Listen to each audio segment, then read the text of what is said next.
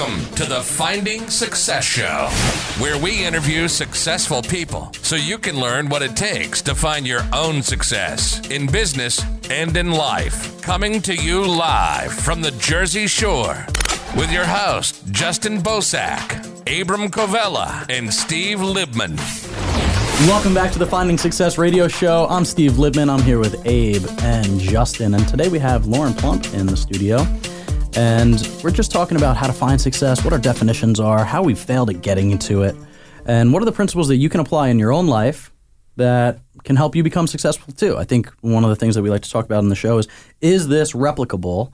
Can anybody find success, or are there some things that you have to overcome and just get blessed with to be able to become successful? I think that it's really more about the persistence aspect and not quitting. How about you guys? Ah, absolutely. Totally agree.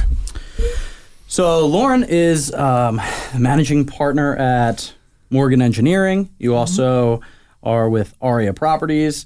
And what else do you do? You have a couple other things that you have going on, right? You're doing continuing education credits. You're teaching people how to do some different things. So thanks for coming in. Thank you for having me. Appreciate it. But um, so go ahead. A little bit about about your background, businesses that you're Okay. involved in, stuff like that. A little bit about me. Okay. Um, Morgan Engineering. I joined Morgan Engineering in 2006. I am a partner. Basically, my role um, on paper is new business development, uh, marketing. If you ask me what I really do, I like to say chief cook and bottle wash because I think that's what you really do is whatever needs to be done in the business. Um, whether it's just taking out the garbage or just making sure that business is running as it's supposed to be doing. That's sort of kind of my real role. Um, And we were introduced to you. So Integrity Holdings has been introduced to you guys for probably ten years now, Mm-hmm. doing subdivisions for us and surveys and all that stuff. And I think you guys probably introduced us because you were doing some of their new construction stuff on the Aria property side. Yeah. Correct, Yeah. yeah. Right. So it's uh, so so we're all Full friends. circle. Full disclosure. Um, so we're hanging out today and just chatting a little bit about how we've all become successful. But you know, Lauren has been a great friend and mentor to all of us, and kind of watching their businesses blow up has been really exciting too. So sorry to interrupt, cut you off, but so go ahead. no, cut me off as much as you like because talking about myself is not my favorite thing to do. I like to talk about other people. I like to talk about our companies, our businesses. Um, Morgan Engineering has become a successful company.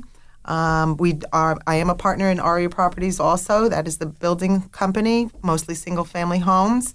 Uh, we dabble in that, and yes, you're right. I do. I am CE certified to give classes for realtors for continuing education. Um, there's a lot of different things that we like to dabble in. Um, I think that we have come so far in a, just a short amount of time is because we're just very focused. It's one of those things that you just put one foot in front of the other and you keep on going. You just keep on walking. It's it's not as though there's a real secret um, to be to having a successful business. It's just to be tenacious. It's to just keep on going and not stop. And at the end of the day, when you put your head down on the pillow, did you get everything done? And that's sort of kind of where your hmm. mind starts going. It's like, oh, I have to. I Never. Never. I don't know about you, but I send myself. I, I used to write sticky notes in, in, in bed, but now it's just you pick up the phone and you send yourself. yourself emails. Oh yeah. Yeah. Sure. Sometimes I don't even open my own emails. well, sometimes I get in the office in the morning. I have no idea what that email was supposed to mean. Sometimes I send myself an email, but it fell below the priority line. So I'm below my own priority line. Yeah, absolutely. Sometimes. So, so let's talk about Morgan Engineering for a minute. Um, in terms of what the services are that you offer, how many employees do you have? What's the top level look like? Okay, okay. Well, I also want to mention Frank Sadeghi, obviously, uh, the senior partner. Uh, he founded Morgan Engineering in 1993. It went through a lot of different phases. Uh, he had a partner, and it was a, a large company or middle sized company, successful. Um, then the partnership dissolved, and it went through a little bit of some rough times. And then we sort of kind of regrouped and came back. When I got on board, we were both working for different people. Um, I was actually working for a builder, actually, and Frank was also. Um, Morgan Engineering running on the side. And then all of a sudden, we decided to just stop working for everybody else, focus on building Morgan Engineering. And as it Oh, turns out, that. Out, Yeah. That happened with the, the economic downturn, right? Yes. Kara Homes went yes. out of business. That's exactly when it was. Yep. Yes. Same time that we kind of found our, you know, the beginning of our success. So Yeah. Well, I think a lot of companies were incorporated, dug out of that. So I think that's I think that's important to talk about too, right? Because I think a lot of people look at downturns as kind of like really problematic, right? Mm-hmm. Like the economy is bad, I don't know what to do. But a lot of success comes out of that because a lot of opportunity is born in strife, right? So I mm-hmm. think if you are especially when we talked about this, Abe, right? Like you going to school and wanting to find that consistency in a job and saying, "Oh, I want security in a job," Yep. and then you found that you weren't getting security in the job, right? Same thing with us in economic downturns. Like all of a sudden, this big company that you've been working for that's doing hundreds of millions of dollars is no longer around, and you're like, "Well, wait, I thought I had security in this other position. So if I don't have security here, why am I working for anybody else?" and I know a lot of entrepreneurs that took the bull by the horns during that time frame and said, "Nope, I'm just going to go make it happen on my own." So that's that's really cool to hear. I didn't know that, and uh, I mean, a lot of us had similar stories that we were kind of born out of the recession. Well, it's it's it's interesting because when we when we decided to quit working for co- companies that, ex- like you said, we thought were secure, and go out on our own and start building, really focusing on Morgan Engineering, we actually started in Frank's the garage of his house. Ah, the garage. The thing. garage. the garage. Yes, it's the garage story. We we really did, and. Um, I'm still in my garage. well, there you go. I don't even have an office. So, so So you know, if you start in the garage, you're destined for success, right? that's so right. Apple, IBM. Right? Yeah. we were kind of in a garage. We are in the Yeah. bottom of a bi-level in a corner with no heat. So I there you go. think that There you go. kind of qualifies. Oh man, those are the days. And then I remembered when it when it we finally got to the point where okay, we really have to actually look for office space, and we found this little office space that we thought was going to be absolutely perfect for us forever in Island Heights. It was, a, you know, you could live in the back and you could work in the front, and it was just absolutely perfect. And it was probably not even a year and a half before we quickly realized we were running out of room there. We're gonna need a bigger boat. Going to need a bigger boat. Right. Exactly. Exactly. Parking was so difficult. I remember your old space there. And then we bought the building two houses, down. two buildings down.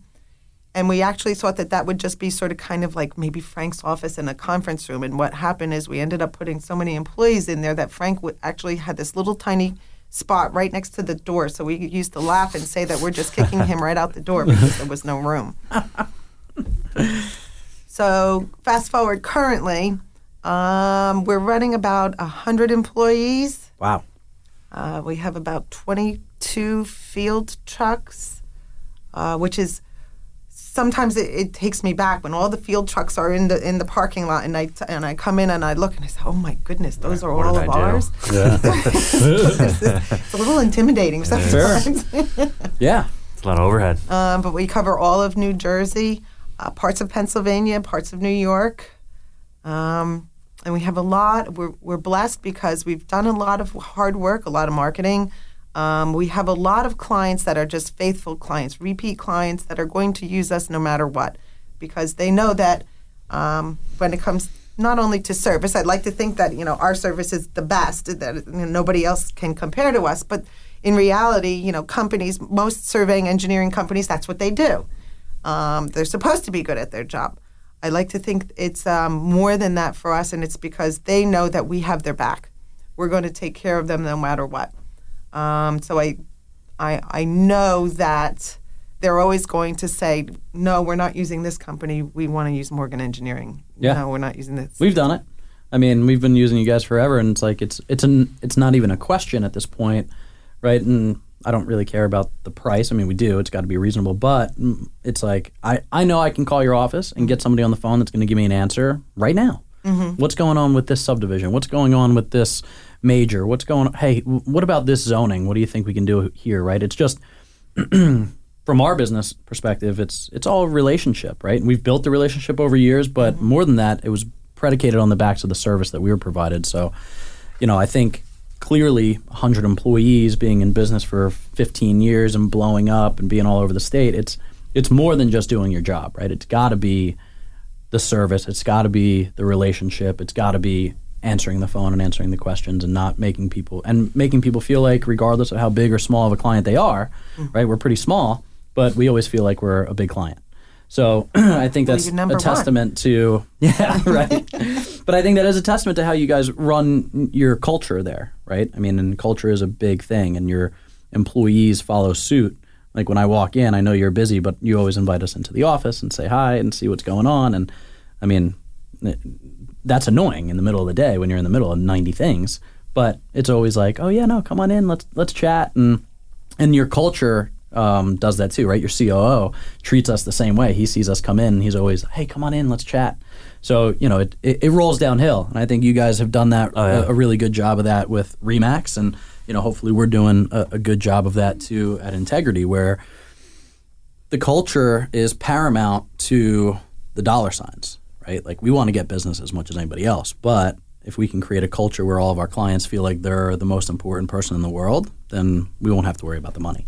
Yeah, I mean, we have the we have an open door policy. Our door's always open. Everyone can come in at any Don't have a time. door. You know, it's What's a door?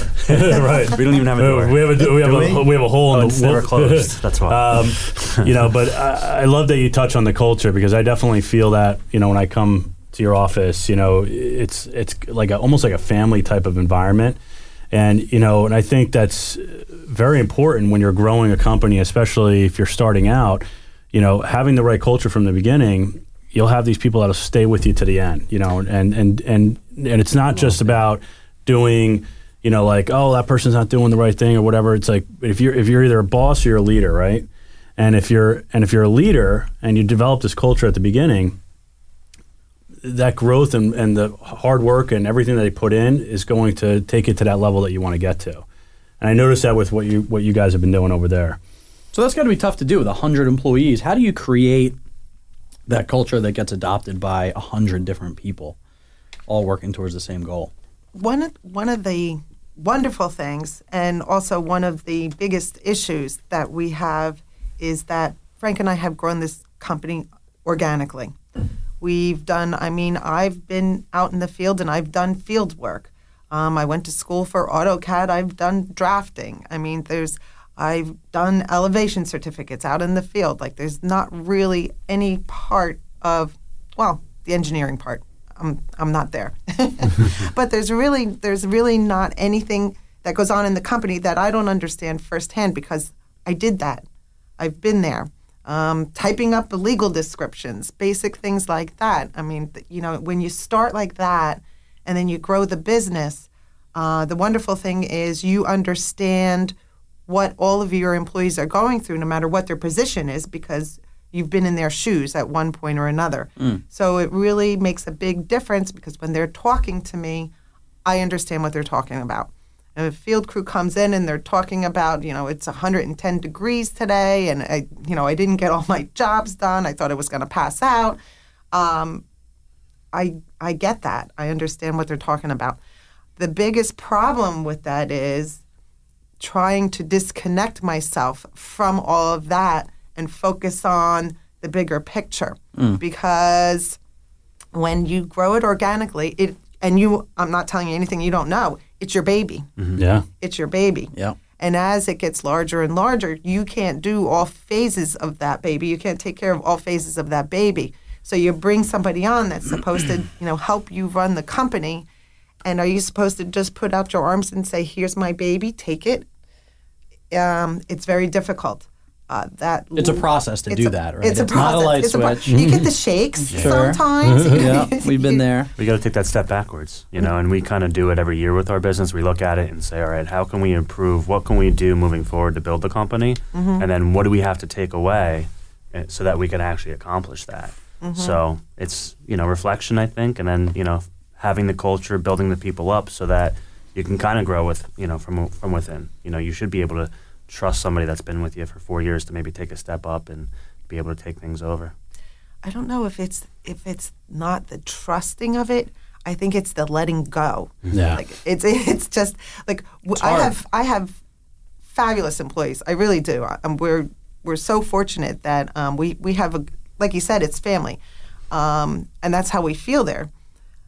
I, but it's that letting go. It's the letting go because can anybody do it just as good as you can do? it? Yes, you, they can, but are you going to give them the opportunity to do that? And it, that's beca- that becomes one of the more difficult things. And Jocko Willink talks. Do you know who Jocko Willink is? He's a um, he's a Navy SEAL commander. He he trains other Navy SEALs, and he was in um, he was in Iraq. He he had the most successful missions in Navy SEAL history, and he's talking about leadership because he's growing and training leaders. And we were out with his team in California, and they're talking about. So I'm sitting here with like three uh, Navy um, Navy SEAL instructors that are teaching other Navy SEALs how to be SEALs, and one of the guys was a top flight or Top Gun flight instructor. So I mean, we're we're sitting here with some bad dudes talking about leadership, and one thing that I really took away was they're not going to do it like you, right? They're not. It's not going to be hundred percent. But you know what the Navy SEALs say? If it's eighty percent, and they've adopted it, and it's their baby now, then that's okay. And to get to a certain point where you can really be so what he says is to be in control of everything you have to be in control of nothing. So to be able to look at your team and say all right so abe you're going to take this it's your baby right? Because when do you have more buy-in? When steven says hey this is exactly how you do it and you kind of disagree right? Or when you say all right steve i hear what you're saying i'm going to do it like this though and i'm like well, that's 80% but you're going to have 100% ownership of that 80% right? Or 50% ownership of my 100%. So it becomes this kind of dichotomy of can I lead? Can I get them to effectively do their job? And does it do what I need it to do for the company, even though it's not perfect? And that is really tough. I think for all of us as business owners, that is a really hard thing to get through. But hearing Navy SEALs tell me that that's how I have to do it made me feel a lot better about it, at For least, right? Because Well, that's growing pains, I think. So they do have to experience some some failure, and you are going to have to take them along and teach them and continue to train them. You know, you won't have to let go of the baby, you know, necessarily altogether, but eventually, over time, two two years, three years, you'll look back and you'll say, okay, cool, you know, because allowing yourself to free yourself up to continue to build new things and look to the future, that's where you need to take your company, and that's why kind of we reflect every year. Uh, If you don't do that, then you get stuck in the past, and then people leave because they don't have the responsibility. Then they're not growing.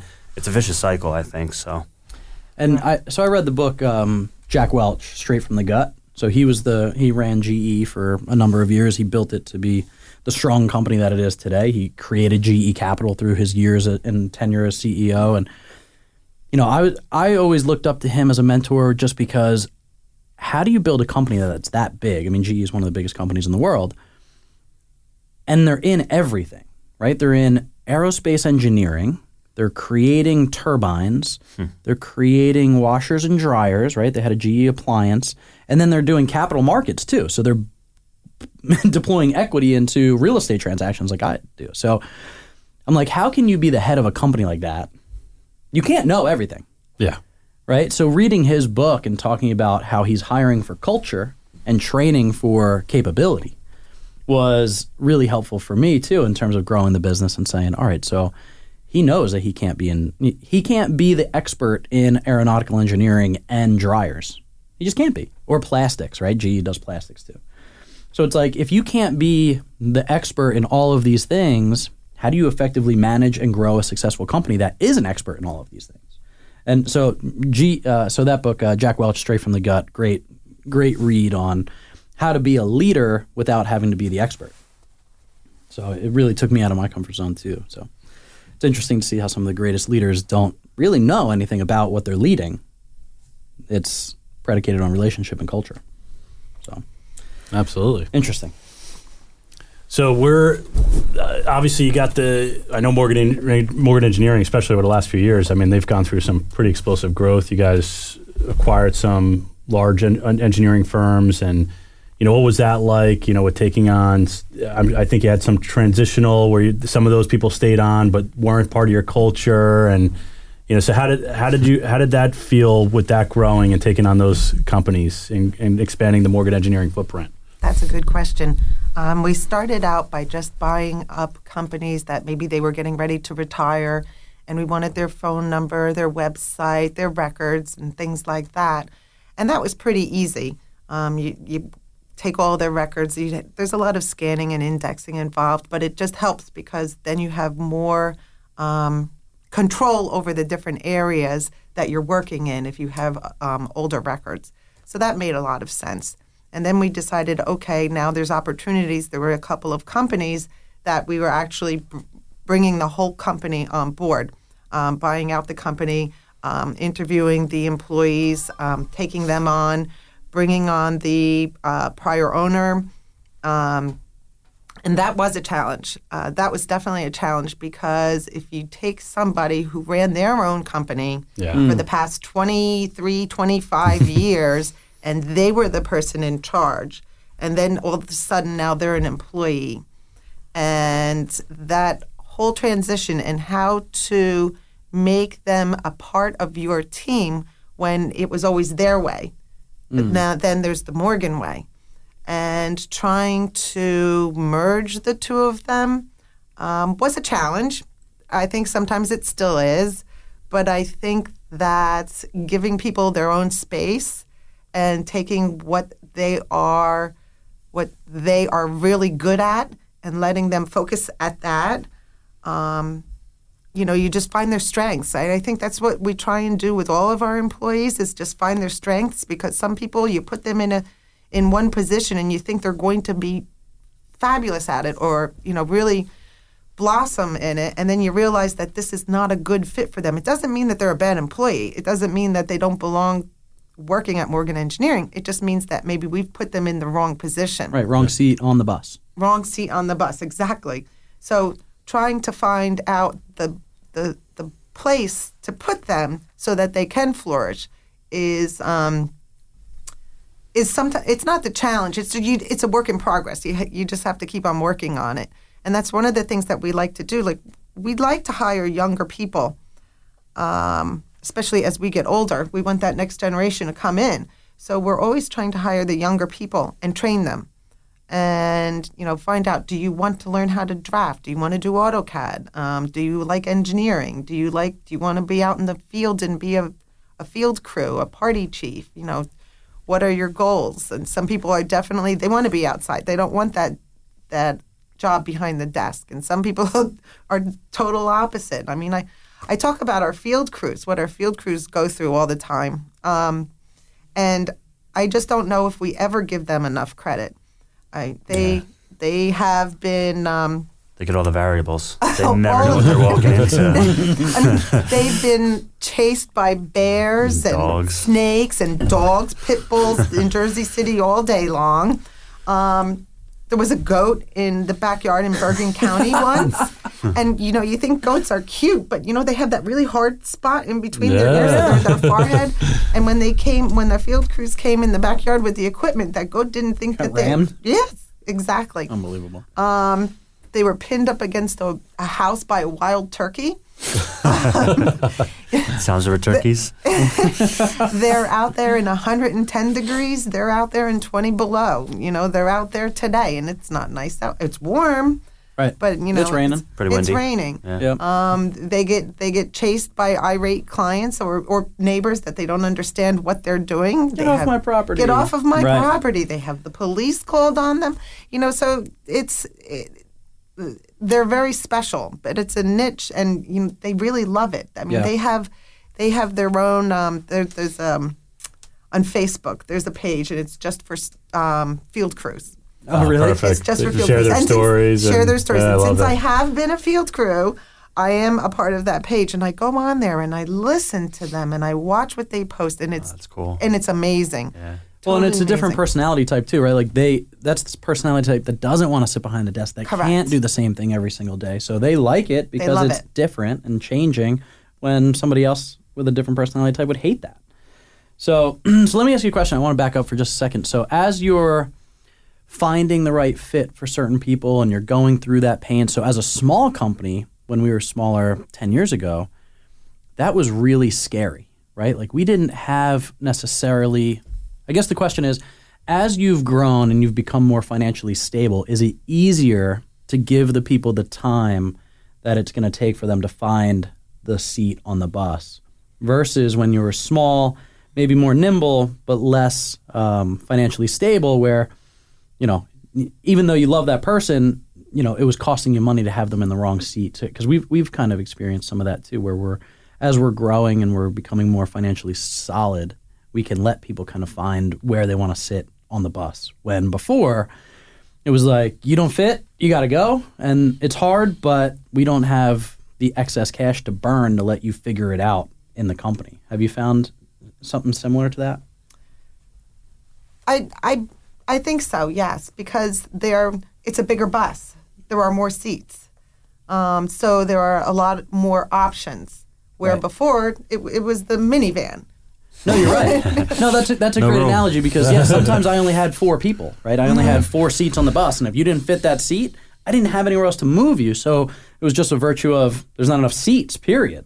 Right? When now I think you're right. As we're expanding the bus, and we can say, well, maybe you fit over here yet, right? And so that's that's a great analogy. I remember when we had that minivan, and then, you know we were in that. We were all in one room together, and it was summertime, and that's our really busy time, and the phones were ringing, and there was one employee who is still with us after all these years, who um, is very detailed, um, introverted, and had his head down, and he's working on the computer, and he's drafting or whatever he was doing, and the phones are ringing, and I said.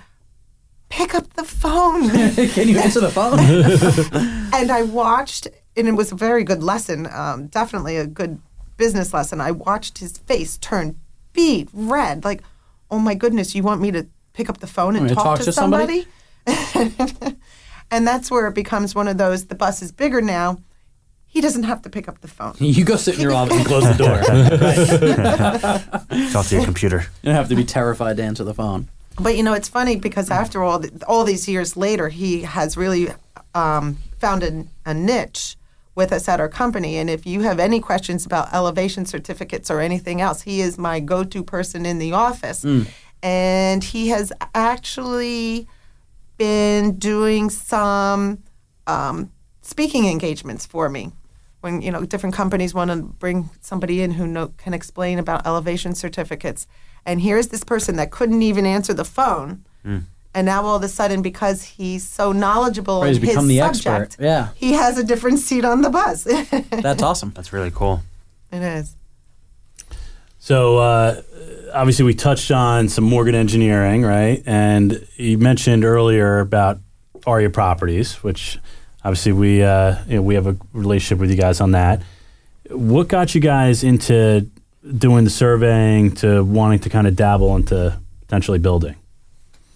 So that's a great question. I'm going to actually wait until we come back from the break to talk about the transition from engineering to becoming a monster builder in Ocean and Monmouth County because you guys are crushing it, and I do want to hear more about that.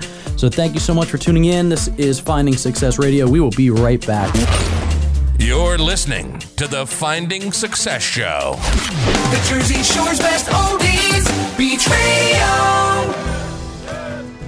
Americans have a deep respect for our military and a deep desire to show them the gratitude that they deserve. When those serving so far away receive a small gift box of personal care items and greetings, they know America is behind them. Always Supporting Our Military is a new nonprofit of retired volunteers that meets weekly to send packages to our troops overseas. They need your help to raise money for postage and for items. Each box of toiletries, snacks, and food takes about $18 to send, and they rely totally on donations. Will you help? They greatly appreciate any donations to the cost of postage or supplies like small bottles of shampoo, lotion, mints, and more. Please visit Always Supporting Our Military on Facebook, email PASRmilitary at yahoo.com, or call 908 278 9561. That's 908 278 9561. Every little bit helps. We've been fighting the war on drugs for a long time.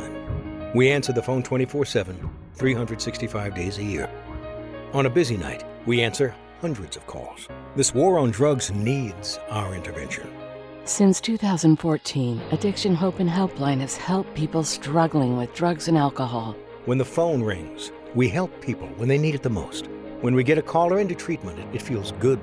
It's a blessing. If you're struggling, drinking, using, and need to get clean, don't suffer alone in silence. Call Addiction Hope and Helpline. Our people understand, and many are also in recovery. Call for support and strength. You can call for someone who can't or isn't willing. It's an act of love. Together we can help you beat this thing. and erase addiction from your vocabulary once and for all. Call 800 490 1630. 800 490 1630. 800 490 1630. You're listening to the Finding Success Show. Welcome back to the Finding Success Radio Show. We have Lauren Plump in the uh, studio today, and we're talking about engineering, building, but really we're talking about what we talk about every week, which is success. How do we find it? How do we get it? How have we overcome challenges to get there? And uh, you guys have had no shortage of challenges that you've overcome and no shortage of success. So thank you so much for being in the studio with us today, and it's really fun hearing about your story. It's a pleasure to be here. It's I've known all of you for some time now, and there isn't one of us in the room who doesn't work hard and doesn't strive to be better. Yeah, every day, right? It's um, it is a journey, as they say. It's not a light switch, and everybody. It's funny. I have friends and family that are now looking at us, going, "Wow, you guys really got successful fast, right? Overnight success, 15 years later." so we know it well. Uh, so just before we left on the break, we were talking uh, about en- Morgan Engineering and kind of the growth that that has had, and now you have a couple other companies too that you're either actively involved in or just getting started. So why don't you tell me tell us a little bit about that? What was the transition like from the engineering company into the building world? How do you make that leap?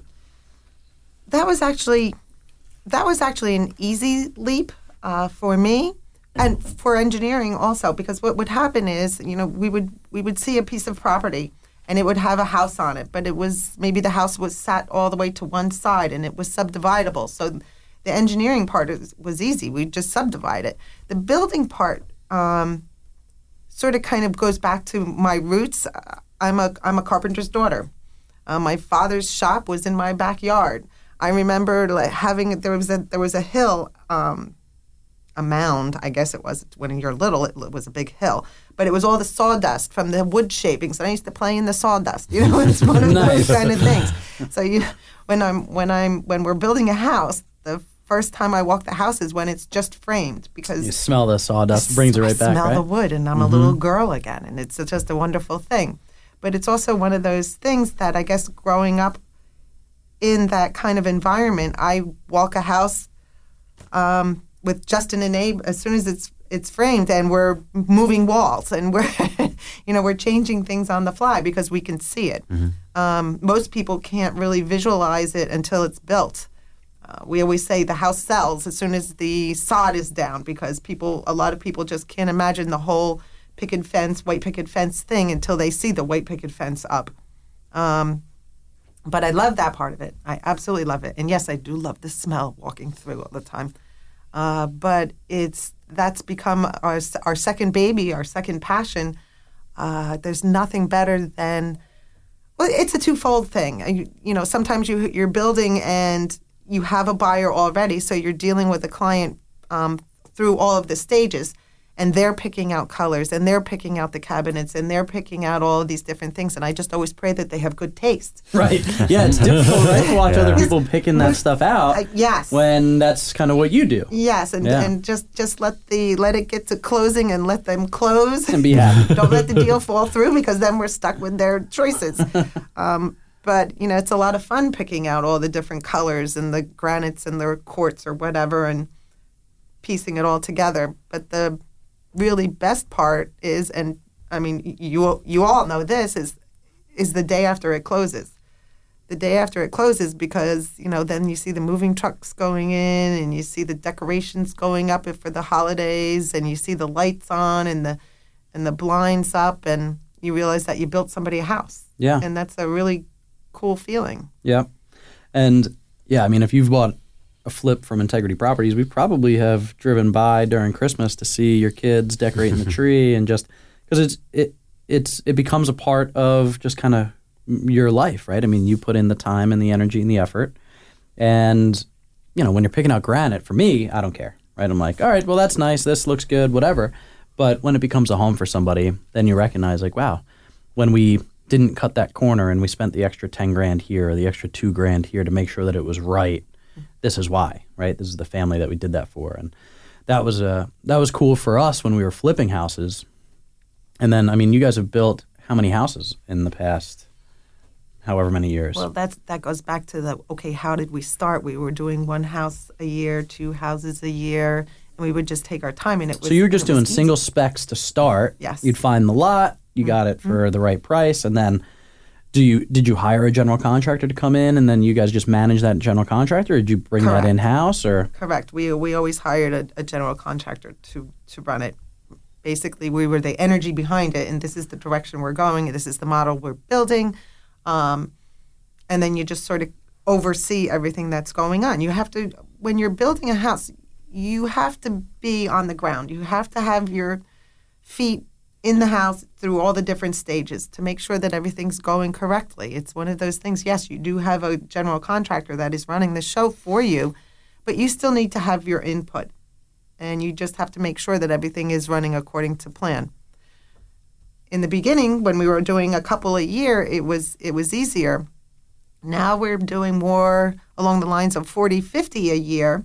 Um, it's a little more difficult. So now uh, we have weekly construction meetings, which Justin and Abe are always a part of with us. Uh, and we go over, you know, a house by house. Where is this one? Where is that one? What is? Do we have a contract on it? When is the closing date? And it becomes more of a, a different kind of process. You know, has everything been completed? Um, and do we have that CO? Right. the famous Yeah, CO. where is it? Yeah. Where is it? Why Where haven't they it? signed it yet? Yeah, I think one of the things that separates you from most builders um, is that a lot of builders they get their plan from an architect, right? And an architect has a vision of like this house that he thinks is going to be great. Um, you know, and some of these builders they buy that plan and they build the house and they're like, this is it, and it's just like you walk in, it's just like, why did they put this here? Why did they do this? Um, you know, I think working with you and, and, and kind of understanding what a lot of the buyers want and needs are, been able to fine tune certain plans that meet and cater to the masses. You know, instead of having this one plan where it's just, what are we doing with this? Um, so it's been great working with you over the years, you know, and, and being able to kind of redline certain plans and figure out different things that kind of meet the needs for the most. That makes it more of a sellable product. You know, we want to be able to sell the house. We want to be able to, you know, make these houses homes, like we were talking about before. You know, instead of just this is what I this is what I'm building, and, and there's and there's been a lot of builders that we you know these we bring these buyers into these other homes, and and these builders have this bullish mindset where it's just like that's that's it, this is all I'm doing, I don't care, you know. Um, but it's been awesome to see how you guys have been able to grow from where you guys started just doing a couple houses to where you guys are now, where we have a design center, we have multiple meetings, and kind of figuring out the process. So We have a couple of new projects coming up. I guess I wanted to just touch on those. Uh, where you're going to be finally launching. I think this project was three years in the making. Um, Pioneer? well, well, Pioneer. That's longer than three. Pioneer, Pioneer, which is in in That's brick. gotta be five We also have years. another project coming up that's going to be in Wall. yeah, Um, and then we have another project coming up that's in Manchester. And all three of those, I think, are, are fabulous projects. yeah, absolutely. I'm I'm partial to the wall project. Of course. we may or may not have helped. so th- yeah, those are a lot of. And how many uh, home sites are on each of those projects? It's 15 for wall. It's Bricks- fif- Bricks 15. For, well, 15 seems to be the number. Yeah, I'm Bricks not sure 15, and then Manchester's might be right 13, 12, 13. Yeah, I Right think I around think the Manchester's same. about thirteen. Yeah. Yeah. So not bad, right? 42, 43 homes. That seems to be our niche. at That Mm-hmm. size subdivision, anywhere between 10 and 15, Mm. 16. It's uh, manageable. I don't know if we're ready to take on the uh, K-Hovs. The megas. No. yeah, the 120. Multi-year Units. projects. Yeah. Four phases and Yeah, yeah. a lifetime. yeah. I mean, I know people do really well with that stuff, right? But I mean, That's you- more systems. I mean, this is what you were just talking about before when we started was, you know, you, you know your niche, you're laser focused on it, you're tenacious about getting it done, and also know kind of what you like to do, right? I mean, I look at 150 lot subdivisions, and that's not exciting for me. I'm not like, oh yeah, I want to tie up my life for the next decade and see how it goes, Right. Right? I mean, it, it's just not some.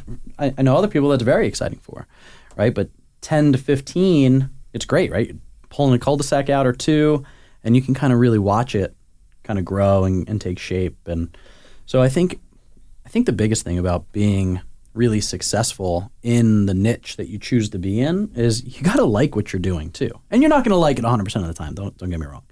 But if you like what you do, right, and you're not overwhelmed by it, then you have a much higher propensity to be tenacious about it, to have that fortitude to stay with it because you're enjoying it. If you you stuck me in something that I hated, am I going to be persistent about it?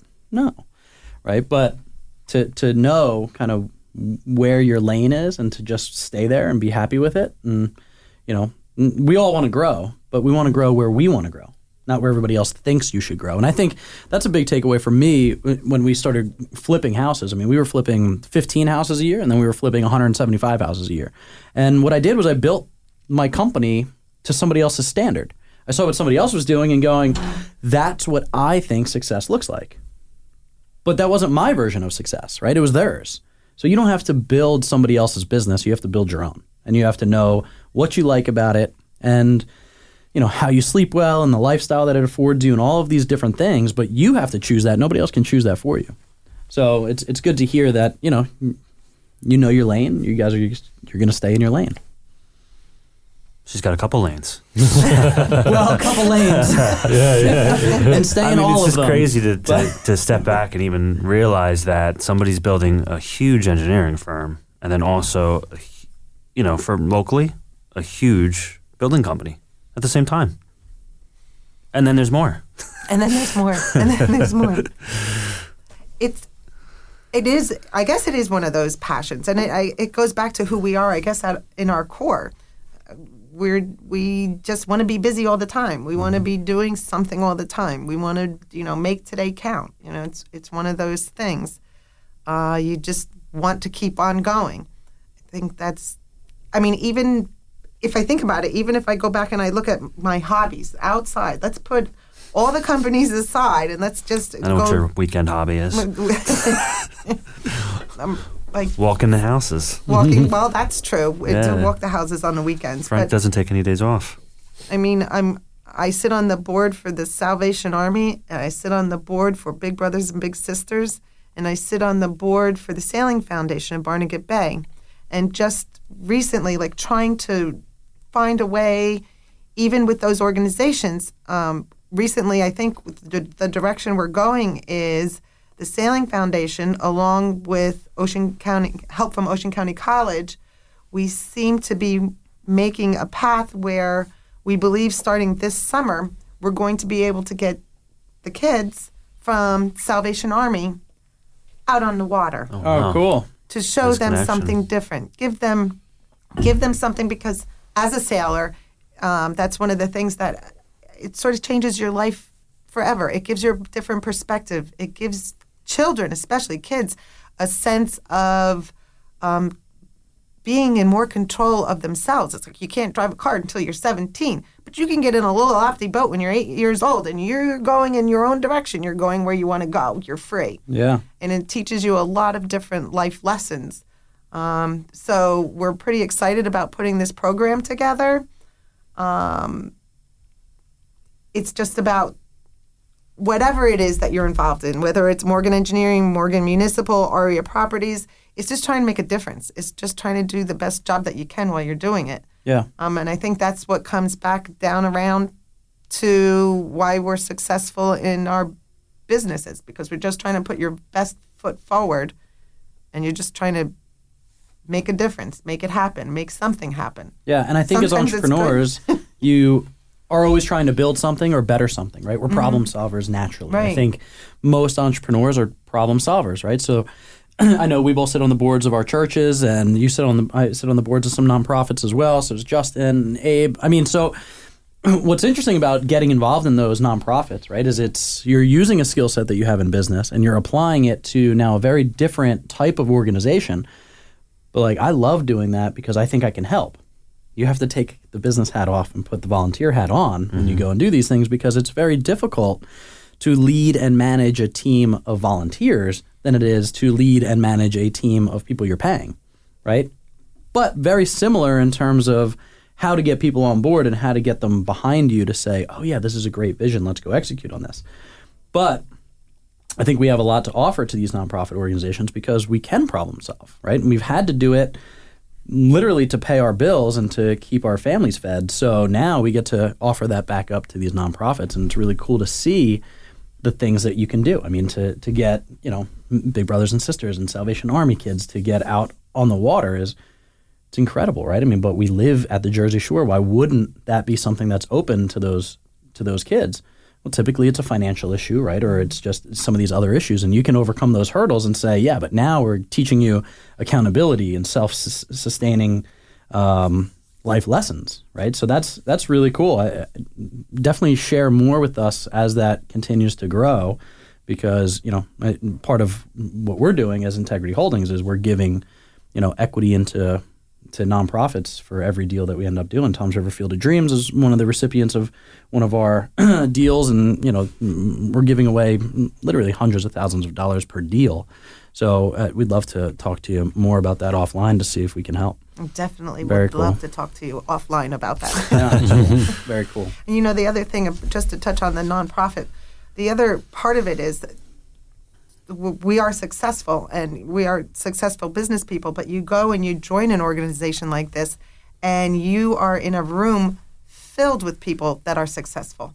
And the knowledge that you gain from being a part of that organization, it's like, yes, you're there to give, mm-hmm. but you're also getting a lot back. You, there's a lot of wisdom in, the, in those organizations. Yeah. 100%. Right. And it's applicable to all these different facets of your life, right? So if you're humble enough to come expecting to receive and expecting to give as much as you can too, I mean, there's been just one off conversations that I've had with some really smart people that I've taken and applied to my marriage and taken and applied those life lessons to our business. And those those are really impactful things because yeah, the wisdom is and what I love about it is all of these people, none of them will say, "Oh, this is my own brilliant idea." Right? They're all just sharing things that we've all kind of accumulated knowledge from one another over the years, which is the what I've really found is the more successful people get, you know, and not all of them, right? But maybe the people that have been attracted into my life, especially, are they're really humble about how they've gotten there, right? I, I don't think any self-made millionaire has been like, well, I got there because I'm a grinder and I'll outwork you. Maybe a little bit of that, right? But I think every one of us realize that we've gotten a lot of hands up and a lot of help from a lot of people to help us get to where we're at, and that's why I think a lot of them turn around and try to give back is because they recognize they couldn't have done it on their own, right? And I don't think you really can. Success is a team sport. So, lots to unpack. Um, really good stuff. So, as we're talking about nonprofits and all these other things, right? We we were talking a little bit during the break about kind of this purpose-driven life and this purpose-driven lifestyle, and clearly it it matters to you as you're involved in some of these nonprofits and things like that. So, beyond making the business work and making your employees successful, there's something behind that that makes you want to you know have and deliver more purpose in and around your life. So where's that come from and how do you how do you execute on that outside of just sitting on boards and things like that? Like what what drives you to get there? Well, I, I think that is one of the things that we, it's an underlying thing is that you want every day of your life to be meaningful. You want your life to have purpose. And I'm just going to take this opportunity to give, and I believe um, Sarah Greenberg, I believe technically she is my second cousin. She is my cousin's daughter. So with that cousin once removed, second cousin, not so sure about the way that really works. we're close but I'm very proud of her. She has an article published in Psychology Today on their website, and it basically says 11 ways to lead a life of meaning. And basically, it says what science tells us about the value of purpose and how to find more of it. And it's articles like this, when you read them, that you realize that us people who are determined to make a difference every day, to do the right thing, um, we're creating a path for ourselves. And you're not even certain you don't even realize you're on that path until you get there. You're just okay this is what i'm going to do. And this i'm going to be the best me i can today. I'm going to do uh, random acts of kindness because it's going to make me a better person. Um, talks about the gaps that are out there between um, living a purposeful life. I want a purposeful life, but am I doing the things that every day that is going to get me, make me feel like I have a purpose in life? Or am I just talking about it? Um, you know, so there's a lot of I just read a book, Atomic Habits, and we've talked a couple times about it on the show, where it's valuing your success not based on whether or not you've reached this goal or not, right? But am I one degree better today than I was yesterday, right? And it's those putting those habits in place that get you to achieve that level of success or that level of um, just accountability. Like, hey, if I want to live a purpose driven life, what am I doing today that's tangible that I'm holding myself accountable to that will lead me to look back and say, that was purposeful, right? So that intentionality is really important. And I think people think that they're going to grow automatically. I think, um, you know, we go to school, we grow up, we're being taught, right? We're learning, and from literally birth until you graduate college, you're getting force fed all of this information. And I think once you leave college, you have this decision to make as to whether or not you're going to be intentional about continuing your growth because you've just been growing automatically for the last 20 something years right and it, i had a little bit of a gap after college and to, to when i started reading and like becoming really um, growth oriented again because it wasn't happening and i was like man i don't know why i'm not just growing anymore well because you're not getting force fed that growth so you had to become intentional about it and say well i'm going to do this today to make sure that i am better tomorrow than i am today right? But not everybody has that aha moment, right? A lot of people go through life and they never have that moment again. They just think, yeah, this is where I landed. So, interesting point that they bring up to be just in, intentional about the day to day. And I like I like the I think it's one of the last things that she talks about in in here, and that's um, to remember to breathe. and I think that's one of the things that we all have to remember to do every once in a while is to just sit back and breathe. Um, and like you said, um, Justin, you were talking about reflecting, or Abram, you were talking about reflecting, and that's one of the bigger things that we have to work on and make sure we take the time to take that breath and to look at where we have been, what worked, where we want to go, what is the next plan, uh, where do we want to take our companies, and what we want for ourselves personally, right? Do you have a process for that? Do you guys get together every quarter or every year and look back and look forward and write down some different things? How, how do you all handle that? Well, us together, I mean, we you know we do meet quarterly, but I mean we are literally talking every day, um, you know, nonstop. Um, so we're for the most part always on the same page. But I think the way we look at it is, um, you know, in August that's kind of like the end of the year for us. Um, September is kind of when I take that step back. I look at kind of what happened, what we did, and I want to then kind of you know debrief as as you said and figure out what needs to change you know, for me to have a more successful year the next year. Because it takes time to take a step back and then come up with that plan and then implement it. And I mean, maybe that's not even enough time um, because you only have three months until you get to the point where you're in 2020. But really, your you know your 2020 was set up way beforehand. Right. So taking that time to, to reflect because one, once it's here, it's here, and now it's kind of reactive.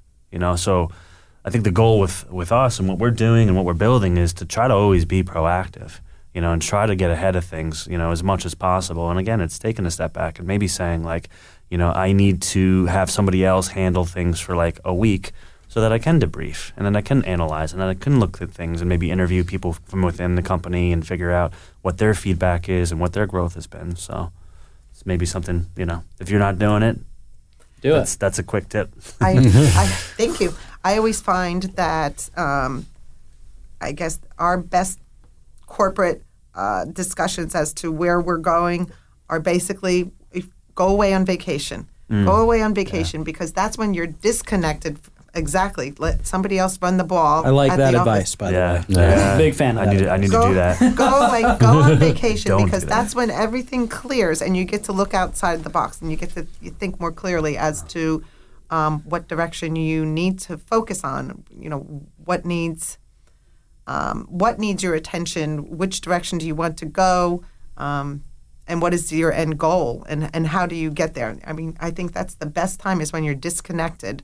Um, it's it's hard to do. Even if you set up a meeting if you're in that office It's still hard to think outside of the box, but I, th- I think that once you're away and you're and you do disconnect yourself as much as we allow ourselves to be disconnected. Right. Because even when you're away, mm-hmm. who does not have their cell phone on and who is not checking their uh, emails? I Right. know.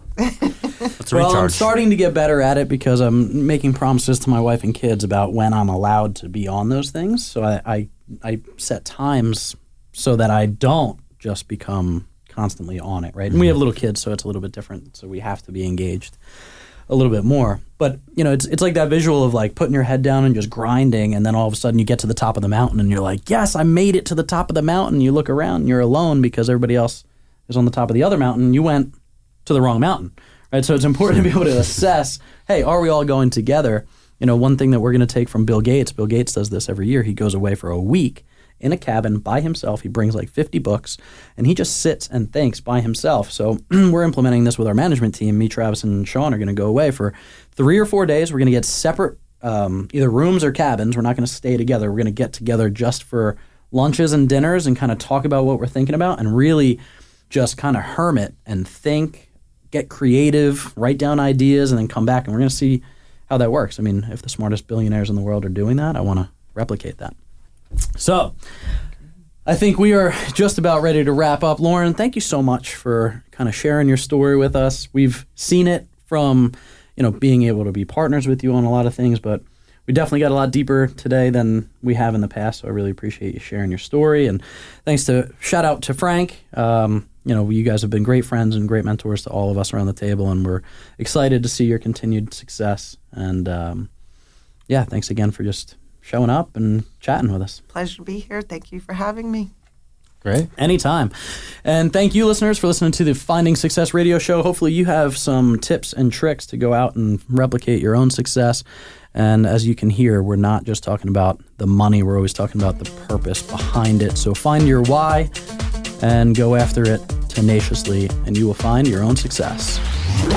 Thank you for tuning in to the Finding Success Show. For more exclusive content and previous episodes, check out successradioshow.com. That's www.successradioshow.com.